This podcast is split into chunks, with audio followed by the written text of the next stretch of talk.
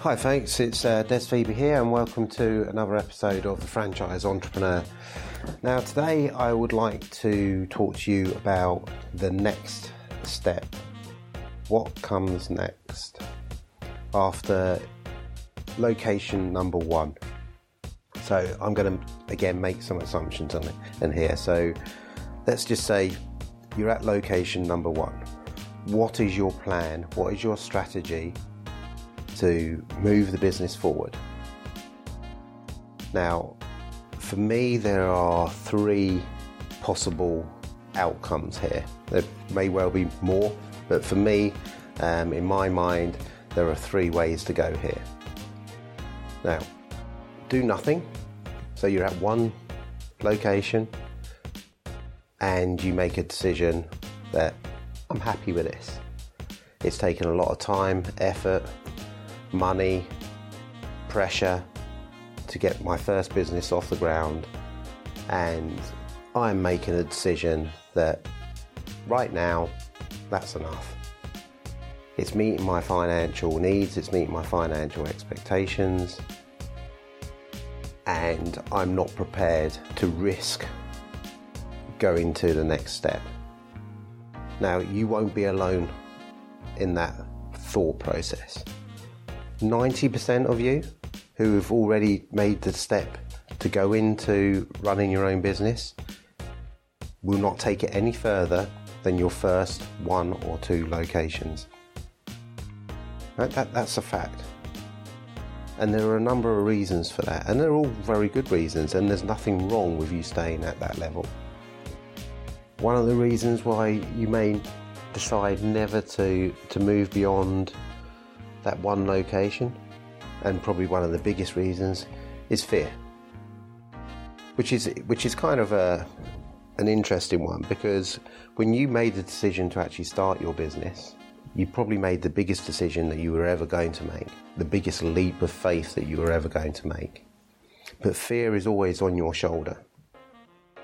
And it stays with you throughout the process, no matter what strategy you decide. Fear is always on your shoulder. But it's interesting that once you've made that initial leap to start your business, make that commitment, and then you've got your first business up and running, fear creeps up again on you because what it says and what it whispers into your ear is, wow, you did it. You've made a success of this. Do you really want to risk the next step? Why would you? You know, you've got this this thing that's talking in your ear saying, "Well, you're earning good money. Life is good. Why go to the next step?" And as I said, 90% of you won't move beyond that. And and that may be absolutely fine for most of you. Um, because that one location gives you a solid foundation for you to build the rest of your life on. For your family to, um, for you to generate income for your family, for you to create a good income, for you to create a good lifestyle. And a lot of these, uh, a lot of the people that stick at that area, they tend to then do keep it safe. You know, keep it, um, keep their investments safe. They, they invest excess money into stocks, shares, maybe buy a couple of um, buy to lets. They've got a good, they've got a good life. There's nothing wrong with it. It's comfortable. It's good. And if and if you're happy with that, then that's fantastic.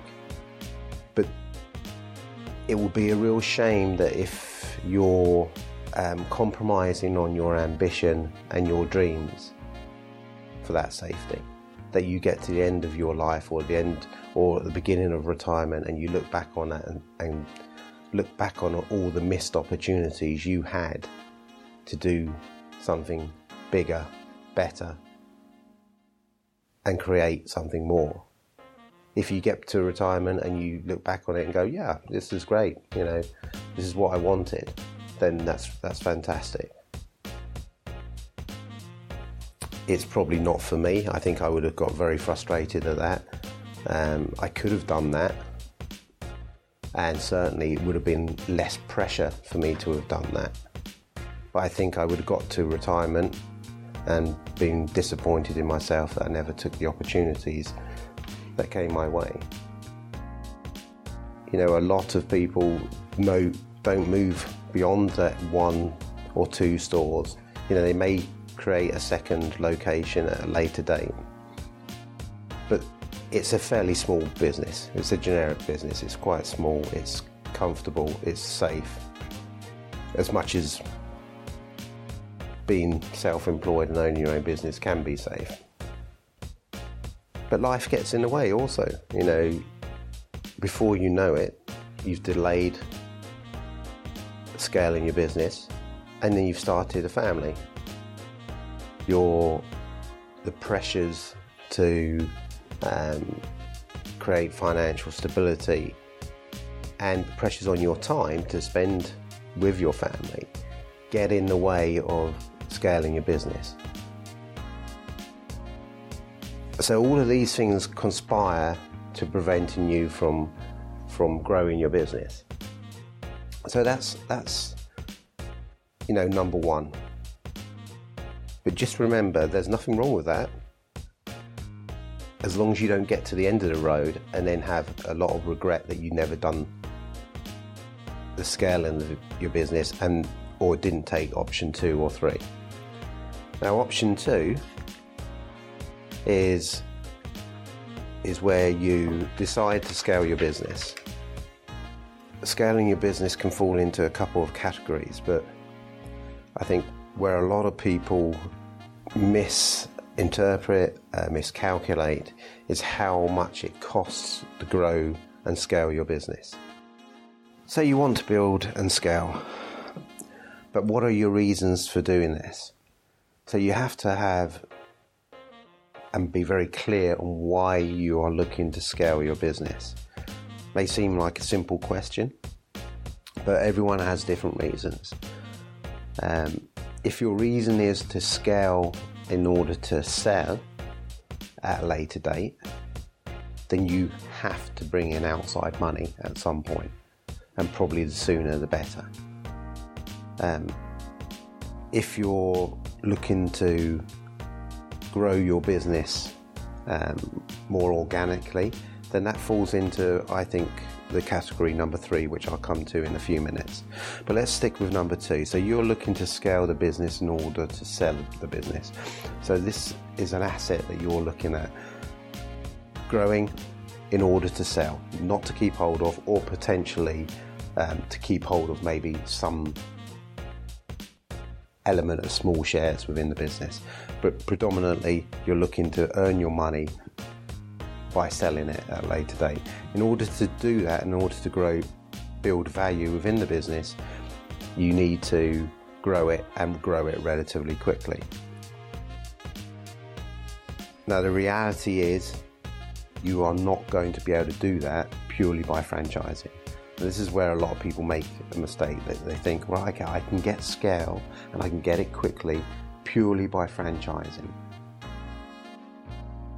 Now, if you have deep pockets, you can do that without looking for outside money. You can you can get your growth from franchising whilst using your your profits from it and reinvesting it back into the business, but also you're going to need additional finance. Now, you may be able to get some of that from the banks, but you're talking about a significant amount of money here, and you are, it is a significant amount of money. I've been there. You know, I originally built my business to sell my business. I wasn't sentimental about it. I had no real, um, you know, uh, emotional ties to the business. It was purely, I'm going to build that business, I'm going to sell it, and I'm going to then possibly do something else and earn, and earn my money that way. It became very evident pretty quickly that I could get a certain amount of growth and quick growth purely by franchising and reinvesting the profits back into the business. But the downside of that was it was very very limited opportunity for me to be able to take money out for myself and for my family and for um, you know for all for, for my own personal needs because everything got sucked up by the business. You may remember the old saying, you know, um, feed the dragon, you have to keep you have to keep on feeding it. You have to keep on feeding it. It was sucking up everything because you are building an overhead in order to support your franchise network. And this is the bit that a lot of people underestimate. I underestimated.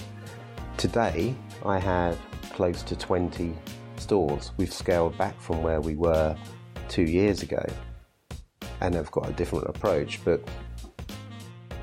and we've moved more onto option number three. But option number two at the time, um, we had a, a, huge overhead, probably around, you know, or certainly for us, around probably seven hundred and fifty thousand pounds a year just on our central overhead. So our central office, our training facilities, our, our um, you know, our, our um, personnel, and including my my wages that I was taking out as well.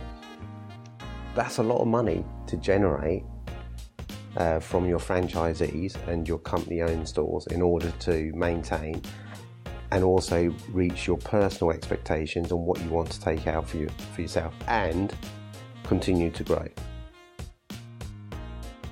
We found it very difficult. We had the options to sell equity within the business and bring in outside money. I didn't for, for various reasons, and, and mainly because I wanted to stay in control of the business and I didn't feel that the options available to us were particularly attractive at the time. But let's just say, for, for instance, you do go down that route. You have a franchise model, you are getting growth, but it's not fast enough for you in order for you to get to where you want to get to. So you decide to bring in outside money. There are big advantages to it and big disadvantages to it. The advantage is that you will probably get some financial equity uh, release for yourself. It will not be substantial. Don't think it will. If you think you're going to get millions of pounds from someone coming in and putting a, a couple million, two, three million pounds into the business, you're wrong. It doesn't work that way they will allow you to take out a certain percentage and the rest of the money will stay in the business for growth. The argument being that you've given up some equity in the business, that money goes into the business to grow it, and therefore the business is worth more in the future, and you'll then exit the business at a later date at a, at, at a profit because the business will be bigger and valued higher than what it was previously. Sounds great, doesn't it? And in, in many cases, that works. But in a lot of cases, there are other considerations to take on board. One of them being that you've gone from a, a business that you completely control. You have the final say on everything. Any strategy changes, any um, financial investments, they are down to you you don't have to take into consideration anyone else. When you bring in outside money, you will create a board, you will create other directors, you will be accountable to those directors, regardless of the fact that you may still have the majority shares in the business. The environment has changed from what you have been working in. You will be accountable you will have to meet other people's expectations. They've invested this money for a return on investment for growth, and you have to deliver on that. And you will be accountable each month, each fortnightly meeting uh, to deliver that. So you are ramping up the pressure on yourself. don't underestimate that pressure that will come from that. You may um, have been able to negotiate a deal where there is where you will be exiting the business sooner. So it could be that this is a, this is a, a buyout, but a gradual buyout. But even that gradual buyout will be based upon you hitting financial targets in order to, for them to to pay you the agreed amount. So don't think that this is an easy route. In fact, it's probably the most difficult route out of all of them because you're no longer um, in control of everything. Yes, you have some money, but all of that money has to go into achieving growth.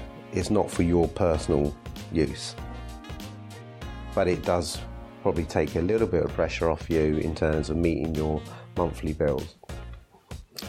It's, it's a balancing act. Beware of the pressure to deliver. You know, for me personally, it was, um, I had to consider this fairly carefully because I wasn't sure it was in my nature to actually work comfortably alongside this type of structure. You know, when I've been so used to making the final decisions and and pushing the business forward myself. So for me, it was uh, it was not the right structure to take to take the business forward. And also, plans change.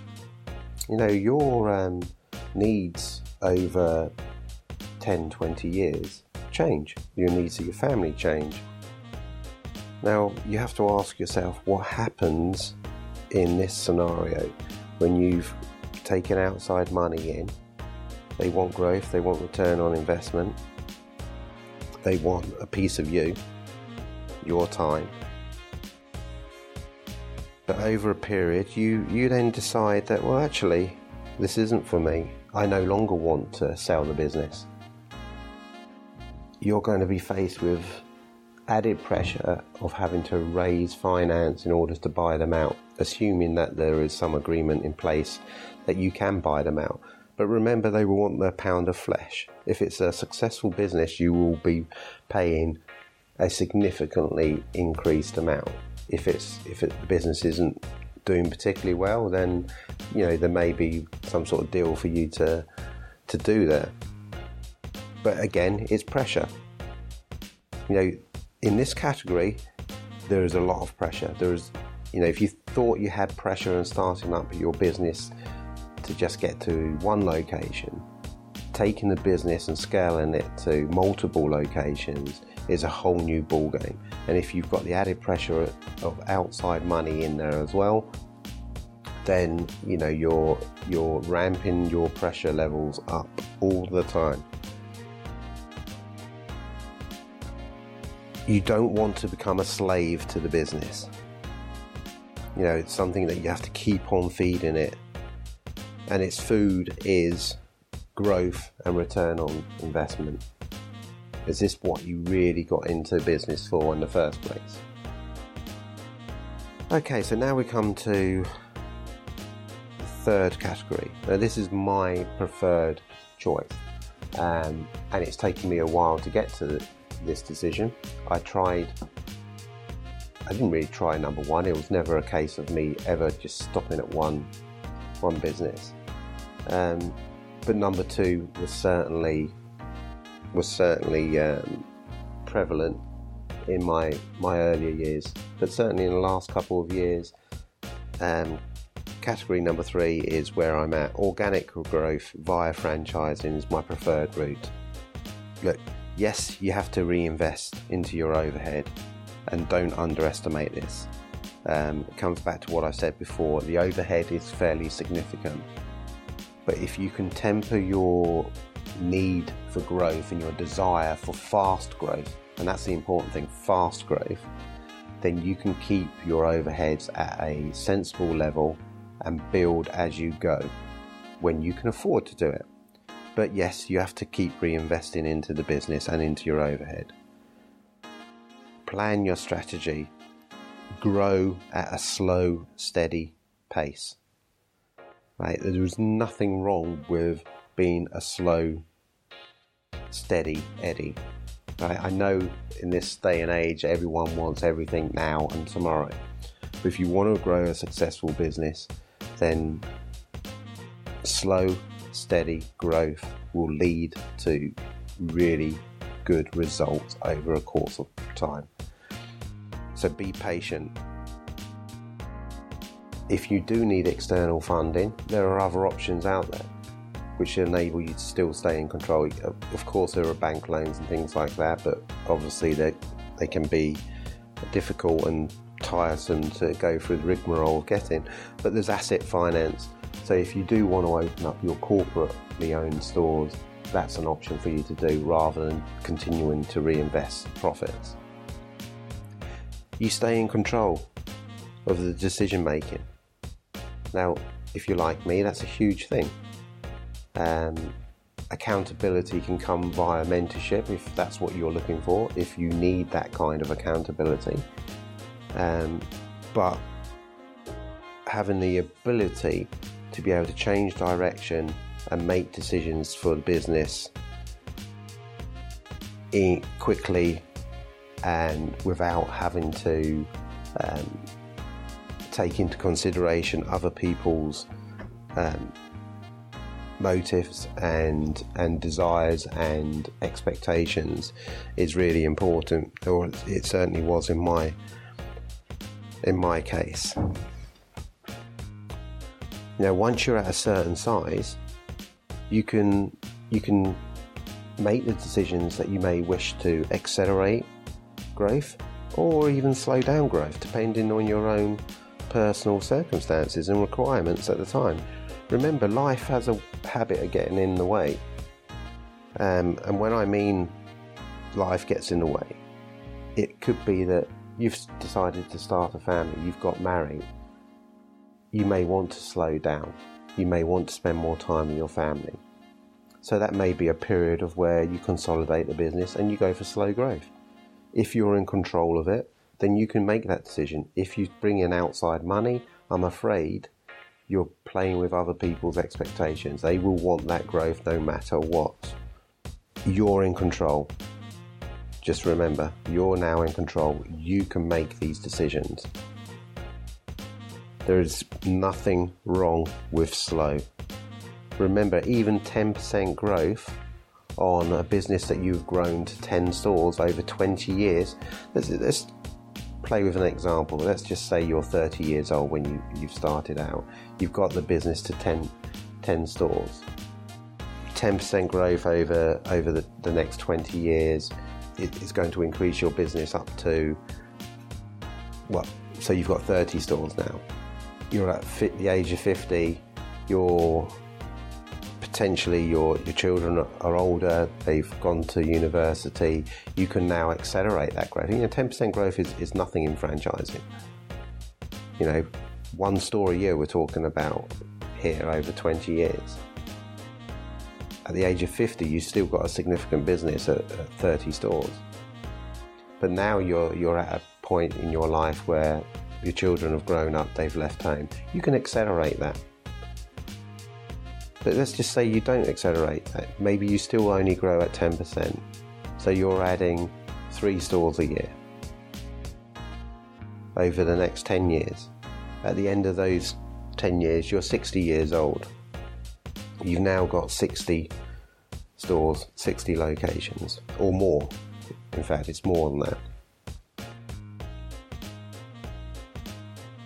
When you get to those kind of scales, the business becomes and can become more passive for you. It can, it's generating a passive income for you if it's via the franchise model. You've then got the luxury of making lifestyle choices. And you're, you're at a, a relatively young age still. And you've got a pretty significant business. And you own it 100%, 100% in control. You have a legacy that you can pass on to your children and you have a great lifestyle or potentially a great lifestyle because you've decided to go down a slow, steady approach in your business. And it, I know it's very difficult because I've had this um, issue myself that I'm always looking to accelerate, I'm always looking to grow faster, but I've had to um, temper that. You know, for, for example, you know, like I said, we're at 20 stores at the moment. We've signed uh, a master franchise for London for 37 stores, um, a master franchise for Manchester and Greater Manchester for about the same, another one for Portugal for 25 stores. I could assuming that those master franchises stick to the um, agreement, sit back now in relatively comfortable knowledge that my income becomes passive because I've got between those 74, um, well, 100 stores opening over the next 10, 10 years. That's a great position to be in. But I'm not having to work massively hard to achieve that. I've done the hard part in achieving my first 20 stores and have a foundation business to build upon. It's taken 11 years to get to that point. I made some mistakes along the way. I took a wrong turn somewhere and just, and wanted to go down the wrong route. I've turned back on myself and I'm much more happier with the business that I've got and the opportunities that I've got.